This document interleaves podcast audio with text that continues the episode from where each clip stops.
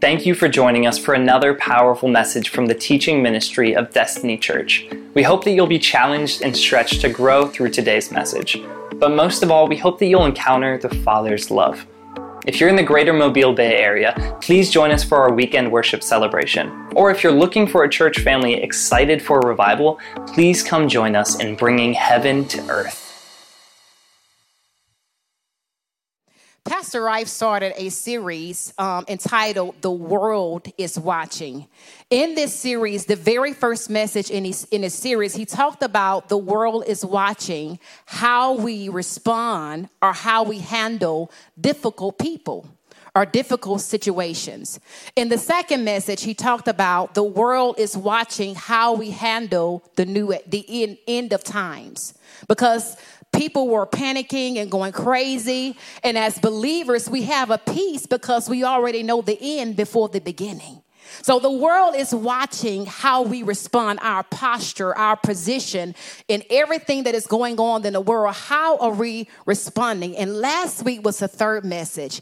And he talked about the world is watching to see if we believe what we say we believe. Isn't that powerful? Because there are times that we're faced with situations and we, be- we believe, we say we believe something, but our actions show something different. I have been guilty of that. I have said things that I believe, and then I found out in the midst of pressure that my actions was not in alignment with my belief. So the world is watching to see if we really believe what we say we believe. Today, I am going to, family, be bringing the fourth message in this sermon series entitled, The World is Watching to See How We Respond to Criticism. Can I say that again? The world is watching to see how we, you and I, respond to criticism. Now, I am going to try my best to minister to you without being too emotional or too excited because I don't want to leave you and go somewhere else and don't take you on this journey with me. I really want to bring you on this journey with me because it, lately it seems as if the Lord has been having me minister from the place where He's been ministering to me. And, and from this place, this place has caused me to be uh, to operate in the level of extreme obedience, but also another uh, dimension of transparency.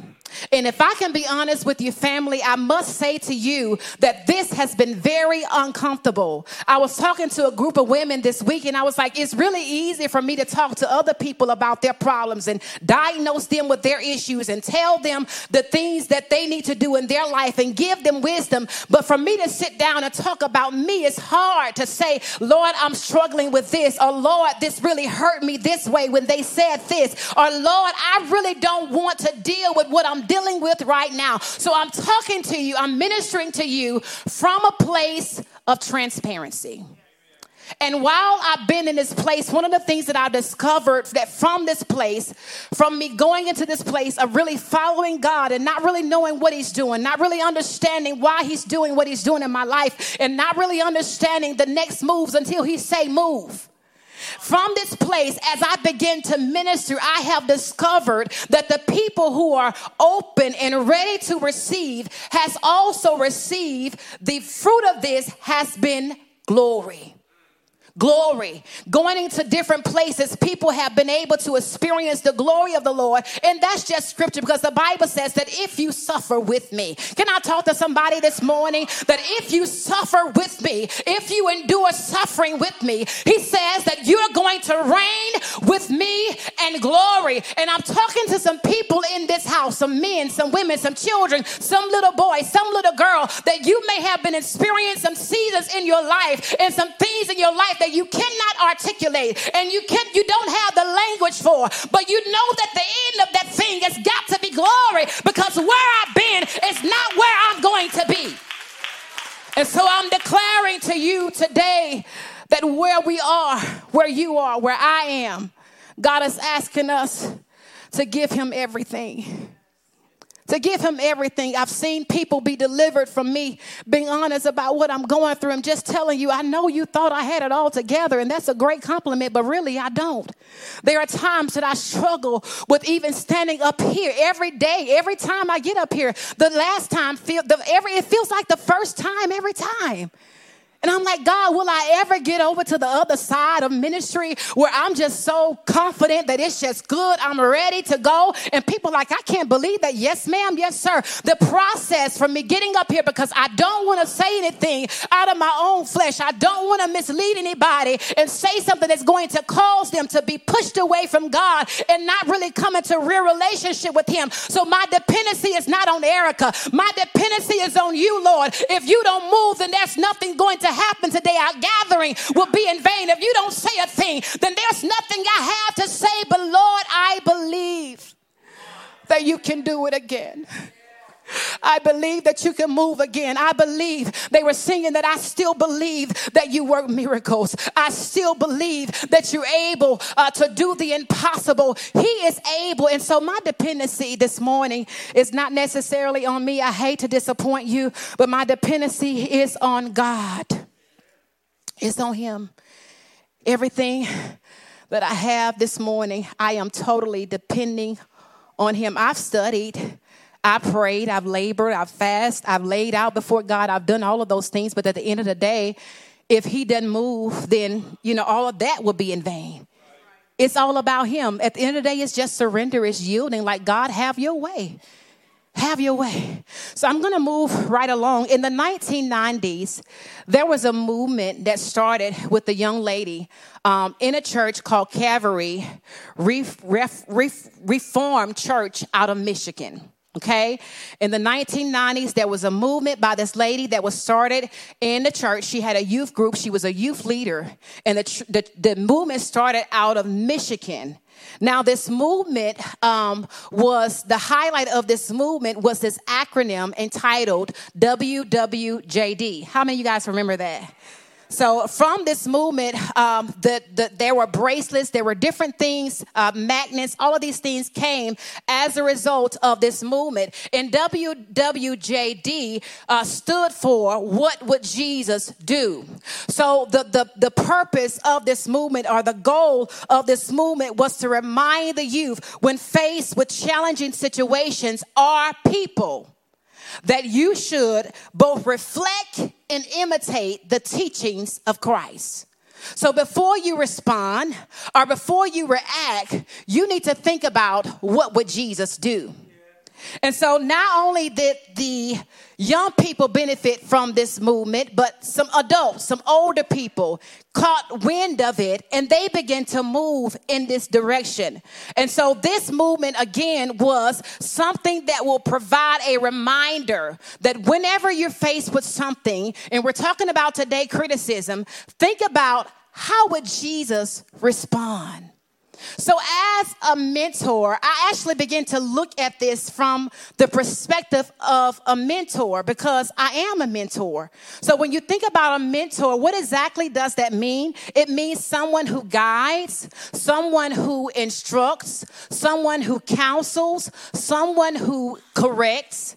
And so, for all, all of these things are done for the purpose of development or to bring someone into an area of growth. But listen now, not only am I a mentor, I am also a mentee. I am being mentored by our leaders. And so while I'm being mentored by them, it also helps me to understand that I have to also be accountable for my actions. I'm holding people accountable and they're holding me accountable. And I want to bring it home because you may say, Well, I don't have a mentor at this moment in my life. You may not be able to name, name a person a mentor, but all of us should be committed to being mentored by Jesus. All of us should be committed to being G- mentored by Jesus. He is the greatest mentor you will ever have. The Bible says, well, not the Bible says, Erica says, as we look into the life of Jesus, we find out the way he respond in the face of criticisms. We see that the way Jesus responds to critics, we find that his words were few yet powerful and profound. He didn't talk a lot when he was in the face of criticism, but when he did speak, it was something that was astounding and confounding. And the results of that invoke either retaliation or repentance. And so we should look at the life of Jesus. We can see as we begin to look into his life, we see that he was a man of integrity. We see that he was a man of intentionality. He did not waste his words, neither did he waste his time. He said what he meant, and he meant what he said. And this is the person that I want to be like when it comes to facing the world with criticism. It also says that he did everything with the end in mind. He didn't go into something without thinking about the full scope of it, the full picture. He thought about how how it, things are going to turn out, who's going to be affected by my response, by what I say, by what I do, because he was a man of intentionality. So, what exactly does this mean to you and me as his mentees? Why should we care? that the world is watching how we respond to criticism. Why should it matter to you and me? Because our response is a reflection of his response. And the results of that response will either lead someone to Christ or away from Christ. Can I say that again? We should care that the world is watching how we respond to criticism because our response is a reflection of his response. And how we respond is either leading someone to Christ or away from Christ. The Bible says it like this in Matthew 5 and 16 it says, Let your light so shine before men that they may see your good works and glorify the Father which is in heaven. If my light is shining, meaning let your light so shine, meaning let your light be so bright that when they see you, they cannot they cannot miss the fact that there's something different about you because you carry the light. And on the inside of you, it draws me to who you are, not because of who you are, but who you're carrying on the inside of you. So let your light so shine before men that when they see your good works, they may glorify. It points directly back to the Father, which is in heaven. And then he says that you are if we go up a little bit further in verse 14, he said, You are the light of the world. And then he says that you are a city that sits on a hill that cannot be hid. Now, the fact that he says you are, that speaks to our identity. And I'm going to get into identity in a minute, but he says that you are you are the light of the world, and then he goes on to say that you are a city that sits that is set. That's what it S E T that is set, which speaks to position and posture that is set on a hill that cannot be hid. The fact that it's on a hill, it speaks to its visibility and it also speaks to its ability because it says that what's on the inside of you, family, cannot be hid. What's on the inside of you cannot be put under a bushel, cannot be covered up because it's so bright that even when you try to cover it up, it's like Rudolph, your nose is so bright. Won't you drive my slave tonight? His nose was so bright that he, you know it's a fairy tale story, but I just want to use it for the message, y'all. Stop now. But when we have a light that is so bright, no matter where we go, in the workplace, come on, in the marketplace, in our family, we're going to stand out. So, why do you think they're going to criticize you? Because people criticize what they do not understand. There's something different about you. I've got to poke at that thing that's different to make you second guess who you are. But you are a light. Remember your identity. You are a light that sitteth on the hill that cannot. Wait a minute. Wait a minute. Didn't Jesus say that I am the light of the world? So, how is it that, which is true, God? Which one is true? You said that I am a light, and then you say that you are the light. Which one is true? Both are true.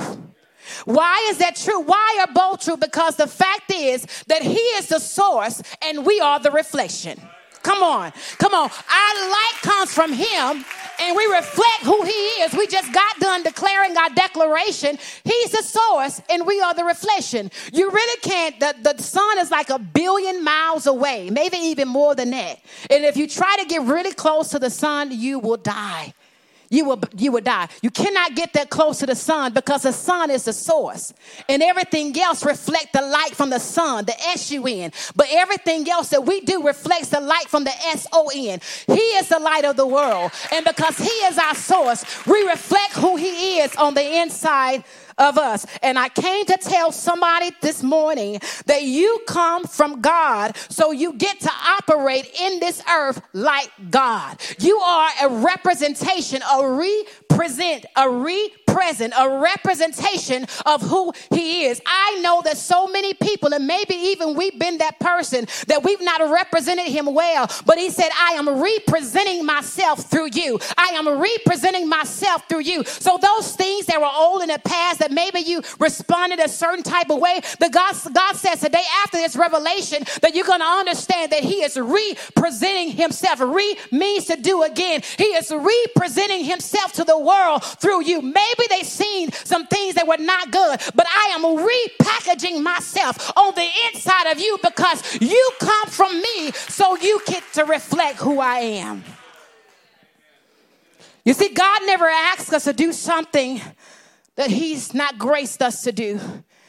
And I, have struggled with that in the past. I'm like, God, this is too much. And, you know, I can't do this. And, and, and then he began to talk to me about covenant. Obviously, you don't really know what covenant means because if you, if you understood covenant, you would know that I am working with you. I'm not asking you to do anything on your own. Uh, the Bible says, Lo, I will be with you always, even until the very end of this world. So I came to just stop for a minute, just to tell somebody who's been struggling and feeling lonely. I feel you this morning and feel as if you're by yourself in this thing. The Lord says that you are not alone. I am right there with you. Even when you wept in the hours in the night and nobody was there, the Lord says, I was there. I was there consoling you. You may not have felt me, but I was right there.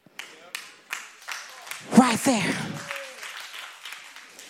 Right there. So we're going to get into a little bit about criticism, but before we get into that, the Lord wants me to remind you that we are reflection we are his reflection and his representatives in the world. But what does that mean the world? Because you can't really reach the whole world um, in a traditional sense of reaching the world. But the lord has given you a sphere of influence God has given you a world to reach. Maybe your family is a world. Maybe those that are on your job is a world. Maybe those your employees are your world. Maybe those that you your children or those that you lead or are in the marketplace. Whatever your sphere of influence is, that's your world. And the Lord says, go into that world and reflect my glory and represent me and be my light and let them see Jesus in you because you are a reflection of who I am. So, in the face of criticism, we are still called to reflect his glory. So let's get into what it is. What exactly is criticism? What does it mean to be criticized? I'm, I'm, sure many of you have definitions of what criticism is, but this is just like a base definition. When you think about criticism, criticism is the expression of disapproval or someone, that someone may be you, or something uh, that may be a work of something that you've done based on perceived faults and mistakes. Now, I want you to think about that word perceived. Perceived doesn't mean that it's real. Perceived doesn't mean that it's actual. It's what they think it is. It's through their eyes, it's their opinion, it is their expression of disapproval of you. Or some of you may be on the other end of that. Your expression of disapproval of someone or something based on perceived faults or mistakes. So let's get into some more definitions of uh, criticism. Criticism can also be verbal or nonverbal. It can be constructive or destructive. And verbal is simply self explanatory. When you're experiencing criticism from the verbal side of something, it says that it's done without, it says it's done with words. Maybe it's something that was said to you, even in the form of an email. I, I had an experience with that this uh, this week that I may or may not share. But when you experience criticism um, from a verbal standpoint, it says that words are released. Something is said to you, something is done to you in the form of words. It is verbal. It's something that you can hear. It is something that you are aware of. Now, nonverbal again is self-explanatory. It says that something is communicated to you without words? What are some ways that someone can criticize you in a non- nonverbal means? They can body language, looks, come on, sneering, um, silence, awkward silence, silent treatment. You know, they may not like something that you did, and instead of responding, they go silent on you. Y'all know what I mean? That's really a form of abuse as well. But uh, criticism can be uh, nonverbal, and there are, are things also, uh, facial expressions, tones, or pauses in speech. Like they stop talking in the in the middle of the conversation because they want to make sure that you know that they disapprove of you or your work. Now let's get to the other part about criticism. It can be constructive or destructive. Let's think about that word constructive. When I think about constructive, I really think about construction. So when something is constructive, it says that it builds me up. How in the world can criticism build me up? Really, the definition alone kind of contradicts what I'm saying, but let's look at criticism in the form of feedback right? Positive feedback. So when criticism is constructive, it says that it builds you up. It gives feedback, feedback that provides specific recommendations on how to make positive improvements. Okay? So when it is building me up, it is not attacking me. It is actually the goal or the attitude, the intent of it is different. The intent is to build and not to tear down. Okay? So if you look at that definition, then you know that destructive is the opposite, which means that when criticism is given in the form of in a destructive nature, it says that it's tearing me down. It is attacking the person, not the problem. The intention is to harm or to insult the person. And some people may say, well, they didn't know, they didn't understand, they knew what they were doing. They knew exactly what they said. The intentions were real. It was there. But how do we respond to that as believers? Let's get into uh, a little bit, a little bit more. I want to uh, get you to turn here to First Peter two and 5. Well, you actually don't have to turn. You can read it on the on the screen. But we, before we get there, I want to kind of give you a backdrop of what's happening here, um, just to give you to some context of how Jesus' mentee, who is the Apostle Peter, says we should respond to criticism. Now, here's the backdrop the Apostle Peter is writing uh, this epistle, which is translated as a letter. He is writing this letter to believers who were experiencing extreme persecution and criticism under a world system and world leaders who were influenced by Satan. And their main goal was to tear the Christians or the believers of that day apart. They were upset with them. They didn't like them. They accused them of things that were not true. And so Peter's writing, the apostle Peter's writing, is to encourage them to continue in the faith. He was encouraging them, uh, and his attempt was to strengthen them so they can live victoriously in the face of hostility and criticism. And so he was telling them that the only way that you're going to overcome this, that you've got to be consistent in the word of God. And he said to them, despite of what's happening, um, the way that you're going to silence the, your critics or silence the accuser, that you have to make sure that you align with the word because they're trying to find a reason to discredit you and they're trying to find some way to destroy your witness. And so the way that you've got to respond has to be the way that Jesus would respond. He spoke to them about their identity, he spoke to them about not getting bitter, and he spoke to them about trusting in the Lord and not giving up while they're waiting for his return. He was strengthening them. It sounds like what we are experiencing right now. It sounds like what's happening with the church right now. And so here is a letter of encouragement. And I want you to, I want to draw your attention to listen to what he is saying. He tells them what to do and he tells them why they should do it. Okay. So in verse 15, it, he says, For it is the will of God that by doing right, that's what to do, doing right, you may silence, muzzle, gag, that's the amplified version the culpable ignorance and irresponsible criticism of foolish people. That's why you do it. What you do, you do right. Why you do it? Because you're silencing them. You got it? And then if you go down to verse 16, he says, also, this is what to do live as free people but do not use your freedom as a cover or pretext for evil, meaning don't be deceptive. We were talking about integrity this morning. You know, it, despite that God is with you, we don't use grace as a license to sin or get away or do things that we shouldn't do. You know, be honest about what you're doing, be accountable for your actions. Live as free people, but do not use your freedom as a cover or pretext for evil, but use it and live as bond servants of God, meaning that you belong to someone that you're accountable to him. That's what to do. Another thing, what to do. Verse 17 show respect for all people, treat them honorably. Love the brotherhood of believers, for fear God and honor the king. It really sounds like some of our core values here at Destiny, like building a culture of honor, even though people may not be honorable, that we still have a responsibility as a believer to be honoring.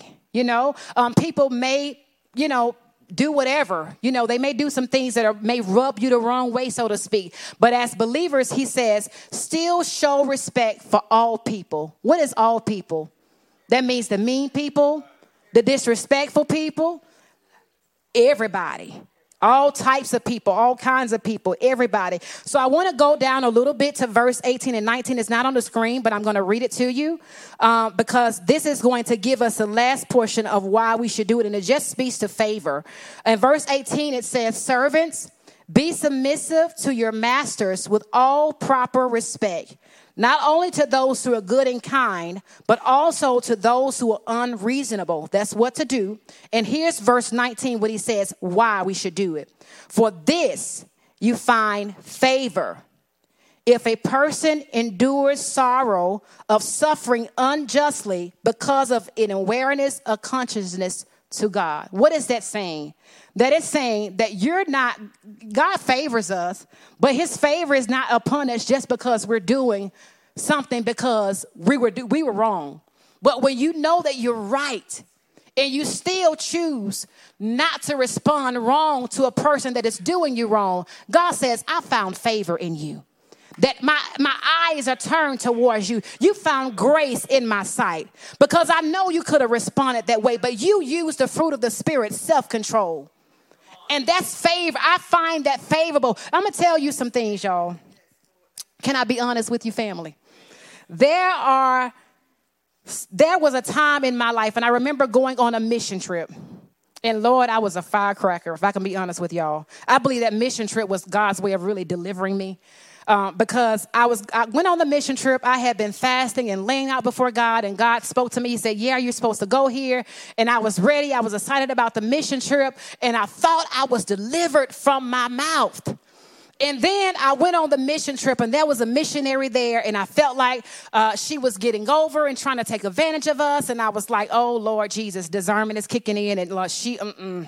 and so I'm really, really saying, Lord, like this, this lady say one more thing, like one more thing. And so I'm, y'all, please don't look at me like that. I, am still safe. I'm, just, I'm being honest and transparent. And so we were there on this trip, and, and she's asking for money, and I had given, we had given her everything. It was just like it was. Different. It's not like that everywhere, but then in this place it was that way. And so I I said, God, I gotta pray because um like I don't know how much more of this I can take. And so I started getting silent because I know that if I would have said something, it would have been the wrong thing. And so we're getting ready to go. Um, we were in this van. It was the van was so raggedy, y'all. And we were traveling miles. It was cutting off and cutting back on. I'm like, oh Jesus, where are we? It's animals crossing the street. We're in the desert. It was just crazy. And so I'm sitting there um, in the van, and all of a sudden, um, I had already stopped, not say, I stopped talking to the lady. I actually was giving her silent treatment, if I can be honest. Y'all, please forgive me. I'm just, God has already forgiven me. I'm just confessing. And so um, I, I, wouldn't say anything to her because I wasn't ready to talk to her. I didn't want to say the wrong thing. So I said, I'm just not going to say anything. And she was talking around me. She was throwing hints about, still about money, throwing hints. And I'm like, oh, God. Um, and so we're sitting there in the van, and the Lord said to me, He said, This van is not moving until you get that right. And I said, um, I wasn't wrong. I said, God, it's all her fault. She did this. And, you know, I'm telling him, you know how we do when we go into prayer. I'm like, God, she did this and she did that. And he said, No, I'm telling you that the van is not moving until you get it right. And so I said, Okay, God. So I had to swallow my pride and I had to humble myself. And I said, Hey, I said, Can I talk to you for a second? Um, and the lady, she was like, um, sure, yeah. And so we went and walked away from the van. While we are walking away from the van, the missionary, the, the male missionary, was there working on the van, trying to get things prepared. And she and I began to talk, and we realized that what we were upset with each other over was a misunderstanding. It was something that was communicated wrongly to both of us. And by at the end of us talking and learning what was the real issue, after we resolved the conflict, after talking it through, we realized, you know, that this really, it wasn't really us. You know, we're, we're good. And so by as we were turning back, I'm not lying to you, as we were turning back to go back to the van, the van was working. And I said, Well, my God, you were serious about that. but I'm saying that to say this. I actually forgot why I said that. I forgot why I told y'all that. Do y'all remember? Favor. Did I say favor? Come on now. Come on, help me, brother. So, yeah, it was just a favor of God. God turns his attention on us when we respond to a situation, even when in the midst of us doing getting done wrong. It's not what's done to us, it's how we respond to what's done to us. Y'all got it? So, um, in this, I want to kind of give some quotes. Um, this is a quote that I got off um, from TD Jakes years ago. I began to scroll through my timeline and I saw that there was something that he he said, and I actually reposted it. I thought it was so awesome. It says that if you get drunk off the praises of men, you will drown in the criticism. If you get drunk, if you're intoxicated by praises, if you're intoxicated by men validating you and saying that good job and giving you a, a, a, a, a get a boy, whatever you call it, y'all know what you call it? Attaboy. Come on here. If you if you rejoice over those things, people saying something good about you, that when they begin to talk about you and say bad things about you or destruct something that you've done, you're going to drown in their criticism. And so we got to understand that we appreciate their praises. I appreciate my family, the way you guys encourage me. I appreciate everything you do for me. But my validation does not come from you. My validation comes from God. And here's my quote this is what I said. When our affirmation comes from the highest place, we will overcome the challenges we face. Did y'all hear that? When, I, when our affirmation comes from the highest place, where is the highest place? That comes from God. The Bible says of Jesus before he performed one miracle, before he performed one sign, before he did anything, the Bible says when he was baptized in the Jordan River as he was coming up, the Bible says that God, the heavens were open and the, and the Lord and God began to speak from heaven and say, This is my beloved son, and who I am well pleased. I don't know about you, but there's nothing like laying in the presence of the Lord. And he says, Erica, I love you. You are my daughter. You are my child. I love you just the way you are. There is nothing you've got to do to make me fall deeper and deeper in love with you. My love for you is unconditional because you are my creation. I created you in my image and my likeness to look like me, to walk like me, to talk like me. And there is nothing you can do that stops me from loving you. So when you're going through a situation and you can't see your way, I understand that my affirmation comes from the highest place. And when it, when it comes from God, you can't take it away from me. You may change your mind about me one day. I may not do something that you like for me to do. I may not preach the way you want me to preach that particular day, but I'm not preaching for you, though I'm preaching to you. I am preaching for Him. Everything we do is for His glory. It's for His glory. And so we see how Jesus' mentee respond what tells us that we should respond in the face of criticism. But then I want to take you to something to how our mentor, Jesus, responds in the face of criticism. But before I take you there, I want to say this to you that criticism challenges our identity to prevent us from walking in authority. Criticism challenges our identity to prevent us from walking in authority. What is your identity? It is who you are, it is what you carry and where you are assigned.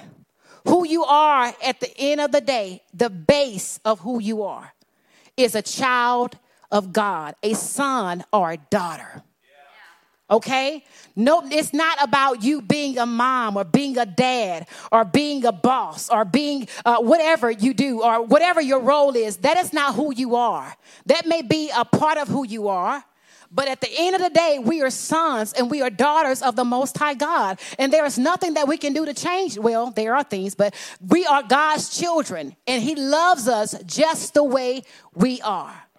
Just the way we are. So the base of who you are is a son and a daughter. You are my child. How do you how how would you stop? Would you divorce your child because they don't perform on the soccer field the way you wanted them to? Will you stop talking to your child because they made a mistake? God wouldn't do that to us. He said, You are my creation. I created you to look like me. I created you to walk like me. My attributes, my DNA is on the inside of you. And so, at the base of who we, we are, we are God's children. Identity also speaks to what we carry and where we are assigned. Now, if you want to really know about identity, um, it says that identity is connected. This is what the Lord says to me. He said, Your identity is connected to your ability, okay? It's the ability, it's the grace, the skill, the way God has wired you, the thing that He's giving you to do. Some people are trying to find purpose, but your purpose is attached, number one, to Christ, to live for God, to love God, to be kingdom ambassadors in the earth. But your identity is connected to your ability. And all of us in this room have different abilities, right? There are things that you are good at that I may not be so good at. There are strengths and weaknesses that all of us have, but that's connected to our identity. It's connected to our ability. The Bible says that He has blessed us according as, as He has chosen us. So some God didn't bless some people with, let me see what I don't have so y'all won't feel like I'm picking on y'all. I have everything. I'm just playing. Let me see some things that the Lord didn't gift or grace me with. I can't think of anything right now that I want to tell y'all about. But there are some things that I do not have. There are some things that you do not have. And it's purposely that way because that's how we are identified. God's, uh, God's, God's, uh, your, your fingerprint. There's no one fingerprint the same in this room. Even your children don't have the same fingerprint as you because God created you to be different. God created you to stand out. You are the light of the world. So our identity is connected to our ability. But watch this it is revealed or discovered through humility. I will never know. Some people may say, Well, I know who I am, but there's more to you than what meets the eye. There's more to you than what's sitting right here in this room. There's more to you than what you do in your profession. I've discovered lately that God has graced uh, me with some things that I wasn't even aware of. But that's when Holy Spirit began to highlight who he is and who you are in Christ because it's a kingdom identity. Before we came to this world, I believe that Christ began to speak to our spirit and said, Courtney, you will go into the earth and you will do this. He said, he began to say, Alan, you will go into the earth and you will do this. Rochelle, when you get to the earth, he spoke to your spirit and said, you will do this. How do you know that? The Bible says to Jeremiah, before I formed you, I knew you in your mother womb, and I ordain you to be a prophet unto the nations. Now, all of us are not prophets, but all of us can prophesy. We can declare some things over our world, we can declare some things over our children, we can declare some things over our lives. Our identity is connected to our ability, and you will never know who you really are. It will never be revealed unto you until you humble yourself and say, God, who am I? And where I am I? I don't know about you, but I've had identity crisis in my life. I've had some moments that I didn't want to, and I'm, I'm just being transparent. I'm telling you, I'm in this place now. I'm out here. So y'all can love me, hate me, but I'm just telling you this is my truth. I've had some moments that I didn't even want to preach. Can y'all believe that? I said, God, I don't want to do that. Let me do this. I feel more comfortable doing this. This is what I enjoy doing. But as I begin to discover, as I begin to be honest with God about where I, I was, He begins to show me the impact and listen, when you do this, this is not just about you, daughter. This is way bigger than you. There's a whole generation of people that are waiting for you to open up your mouth and declare what I've declared unto you. And I'm prophesying in this room that there is a whole generation of people that are waiting for you to be- obey God, to submit to his will concerning your life. And there's going to be major impact when you yield to his purpose, not your own. The Bible says that He has called us according to His purpose. I'm wrapping up. He said He's called us according to His purpose. So, criticism challenges our identity to prevent us from walking in authority because when I know who I am, I can step into a room and I can govern and dominate where I am. I don't have to act like I'm a pauper when I know that I'm a king, I'm a priest, I'm a queen. I own the whole palace because my daddy owns it. Come on, the Bible says that our daddy, our father, owns the cattle on a thousand hills. So I don't have to operate from a poverty mindset, acting like as if I'm beneath or I'm less than because I'm connected to a kingly priest. I'm connected to a kingly order. I'm connected to someone the Bible says that we are joint heirs with Christ. Come on, we are joint heirs with Christ. That means that everything that Christ has, I have. Everything that He's declared concerning my life, everything that He's done, I can do. The works that I do, you shall do also. And greater works than these, because I go into my Father. I'm wrapping up.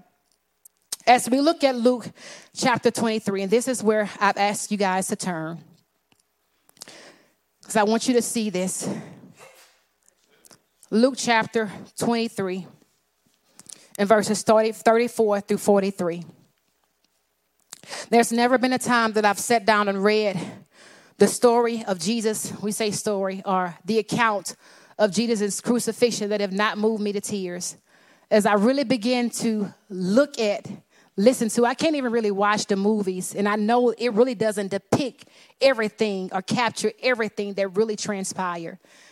But as, as I began to sit down and listen to his response and all of the ridicule and the things that were done to him, it always moved me to a place of tears because I, I question myself, God, I don't know if I would have been able to go to the cross like you did. And it really wouldn't matter anyway because it had to be him. But Think about the cross that you've carried in your own life, the times that you were ridiculed, the times that you were put to shame, the times that people said things to you that hurt you or caused uh, you to feel embarrassed or feel shame. And that you carry those things and the way you carry those things. Think about how he did it. Let's just listen to the words. The Bible says, now when we come jumping out right out of the gate, Jesus is already talking about forgiveness. Now, there were so many things that already transpired. They had already taken him uh, through Caiaphas. He had already gone through Herod. He had already gone, like the Bible, some people calls it call it judgment hall to judgment hall. He had already been judged. They didn't fi- find any fault. They had already uh, done all the different things, mocking him and uh, saying all these different things to him. But I believe even before this, uh, that there were times that uh, he, even uh, when when Herod began to question him, the Bible talks about how when Herod came to him, he was so excited to see Jesus, not because he cared about who he is. He wanted to see him perform some miracle. He was trying to make it open spectacle of him. So he was mocked, he was talked about, he was criticized, he criticized, and by the time he get here, he's in his getting ready to be in his last moments. So look at it from that lens. It says Jesus said, coming right out the gate, look at his response Father, forgive them, for they do not know what they are doing. I'm reading from the New Living Translation. And the soldiers gambled for his clothes by throwing dice. The crowd watched. Think about it, the world is watching. The crowd watched and the leaders scoff. He saved others, they said. Let him save himself if he really is God's Messiah, the chosen one. The soldiers mocked him too by offering him a drink of sour wine. They called out to him, If you are the king of the Jews, save yourself. A sign was placed above him with these words This is, not he is, but this is the king of the Jews. One of the criminals hanging beside him scoffed, So you're the Messiah, are you? Prove it by saving yourself and us too while you're at it. Verse 40. But the other criminal protested, Don't you fear God even when you have been sentenced to die? We deserve to die for our crimes, but this man hasn't done anything wrong. Verse 42 And he said, Jesus, remember me when you come into your kingdom. And Jesus replied, I assure you today, you will be with me in paradise. If we look at how Jesus responded to criticism, we would find that the first thing he did right out the bat, he chose to forgive. But why did he forgive? This statement says, Father, forgive them, for they know not what they do.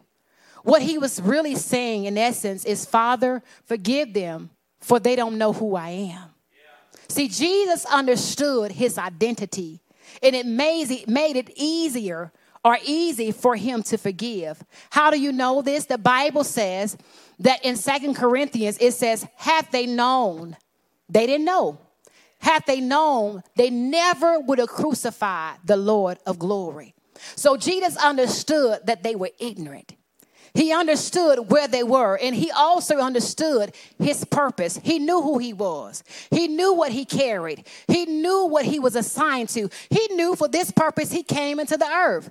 The Bible says that he, he said in Psalm, I believe, that I behold, I come in the volume of the book. It is written of me. He knew what his purpose was to go to the cross that he may save and resurrect many sons and daughters. So I'm not going to abort my assignment based on how I'm I'm being handled in this season. That's for somebody. Come on, you may be mishandled, but at the end of the day, what I'm doing is so much bigger than what you're doing. And guess what? I told the enemy from now on, you're working for me because the Bible says that all things work together for the good of them who love God and called according to his purpose. This light affliction, which is but for a moment, is working for me a far more exceeding an eternal weight of glory. Come on, what you've been going through is about to release glory on your life. There will be glory after this. I said, There will be glory after this. I don't know what your this is this morning, but I came to prophesy in this room that there will be glory after this. Because the enemy don't realize that he's working for you. He don't realize he thinks that he, he think that he's working against you. But I came to give you a revelation that he's working for you. The Bible says that if the thief be found, all you got to do is find a thief. The Bible says that if the thief be found, he has to return sevenfold. I came to tell somebody that devil that's been stealing your healing, that devil that's been attacking your mind, that devil that's been attacking your children, before you cast them out, you say, Come here, devil, before you leave, I want you to put back everything you stole, and then I want you to get out and never come back again. If the thief be found, he has to return sevenfold. I gotta return this morning. You gotta return this morning.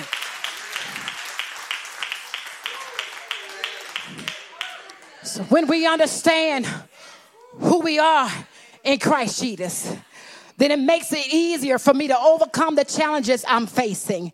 When I, when I understand that God is on my side, then it doesn't matter who's against me. Because the Bible says, if God be for you, who can be against you? Or what can be against you. I don't know what you're going through this morning, but I came to tell you that you've got to go back to your identity. You got to know who you are as a child of the Most High God. You got to know how God called you. You got to know how He see you, not how they define you. Larry said this morning that people do not get to define you. God does. Come on. It doesn't matter what the definition of you is. Come on. God has already scratched that out. Come on. My definition is different. I don't believe it. I don't receive receive it, I don't reject it. It's false and it's not true. It's about how God says that you are.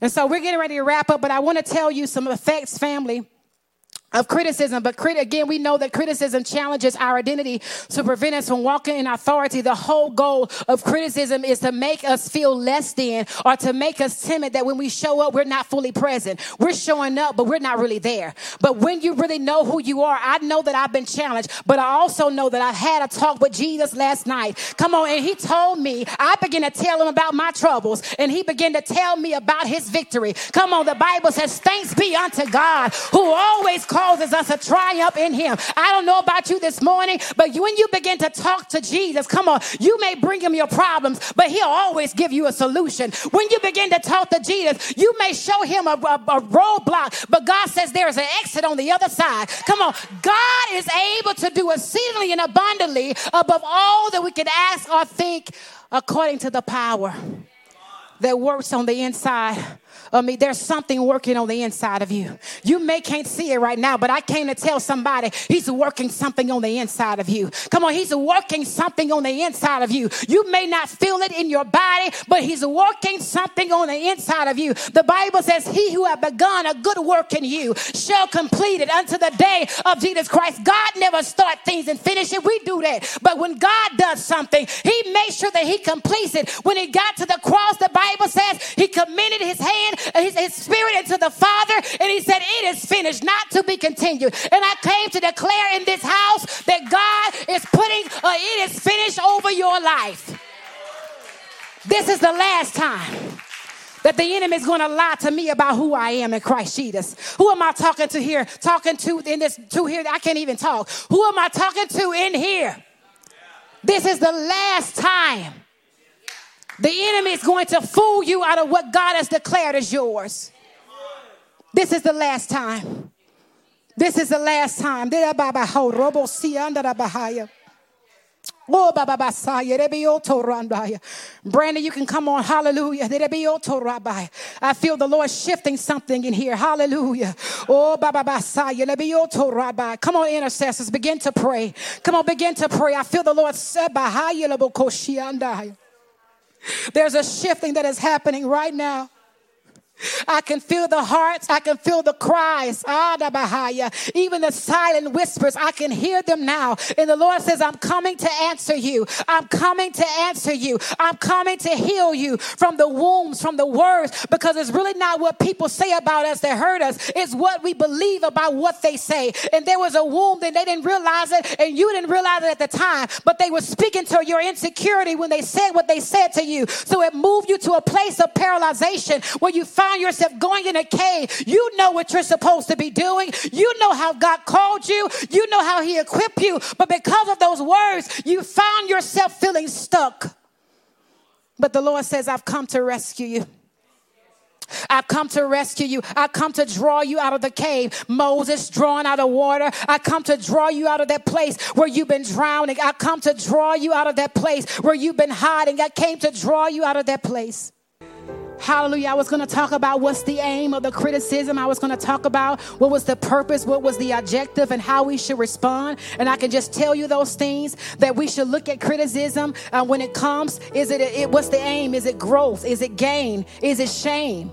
Is it something that is causing me to mature or develop? Then, if it's something that is causing me to mature or develop, then there's something that I want to be able to receive. I want to ask for it. Hallelujah. If it's something that's going to cause me to grow, then I may need to start asking people for positive feedback. What do you see in me that I need to grow in or that I can come up a little bit higher?